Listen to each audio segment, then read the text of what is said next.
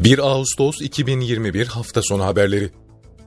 AFAD, Muğla'nın Datça ilçesi açıklarında saat 07.31'de 5.5 büyüklüğünde deprem meydana geldiğini bildirdi. Depremin merkez üssünün Datça'ya uzaklığı 41.22 kilometre olarak ölçüldü. Datça ilçesi açıklarında dün saat 22.57'de 4.5 ve bugün saat 02.25'te 4.2 büyüklüğünde deprem meydana gelmişti.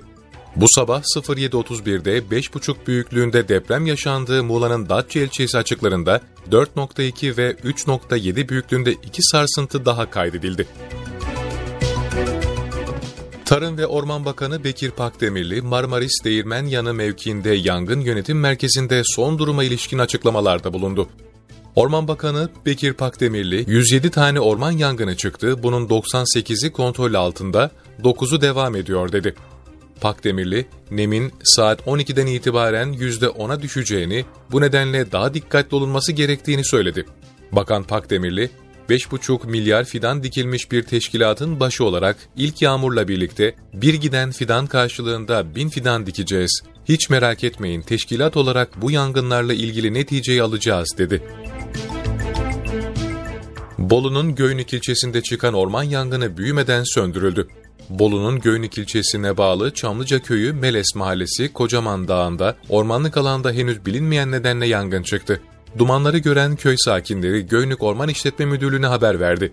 Olay yerine gelen ekipler yangını büyümeden söndürdü. Türkiye'de dün 259.196 COVID-19 testi yapıldı, 22.332 kişinin testi pozitif çıktı, 79 kişi hayatını kaybetti. İyileşenlerin sayısı ise 5107 oldu. Sosyal medya hesabından günlük tabloyu paylaşan Sağlık Bakanı Fahrettin Koca, vaka sayıları hafta sonuna rağmen 20 bin sınırının üzerinde. Bunu tersine çevirmek mümkün. Tedbirlere uyar ve aşıyla bağışıklık kazanırsak durum lehimize dönecek ifadelerini kullandı.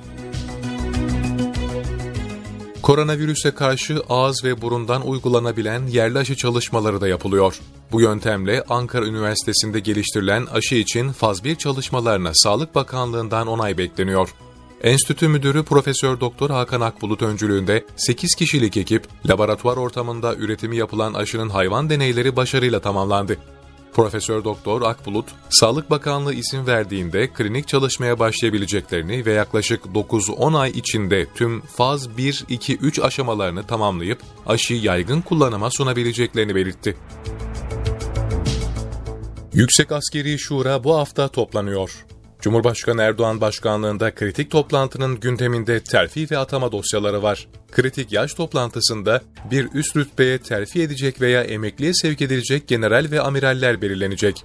Yaş haddinin yanı sıra bekleme süresini henüz doldurmayan Genelkurmay Başkanı Orgeneral Yaşar Güler'in görevine devam etmesi öngörülüyor.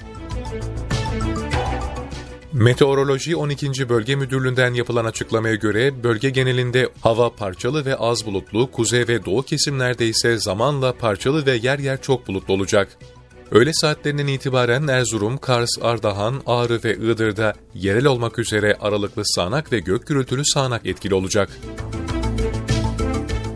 Azerbaycan Savunma Bakanlığı, Ermenistan ordusuna bağlı birliklerin Nahçıvan Özerk Cumhuriyeti'ndeki Azerbaycan mevzilerine ateş açtığını duyurdu.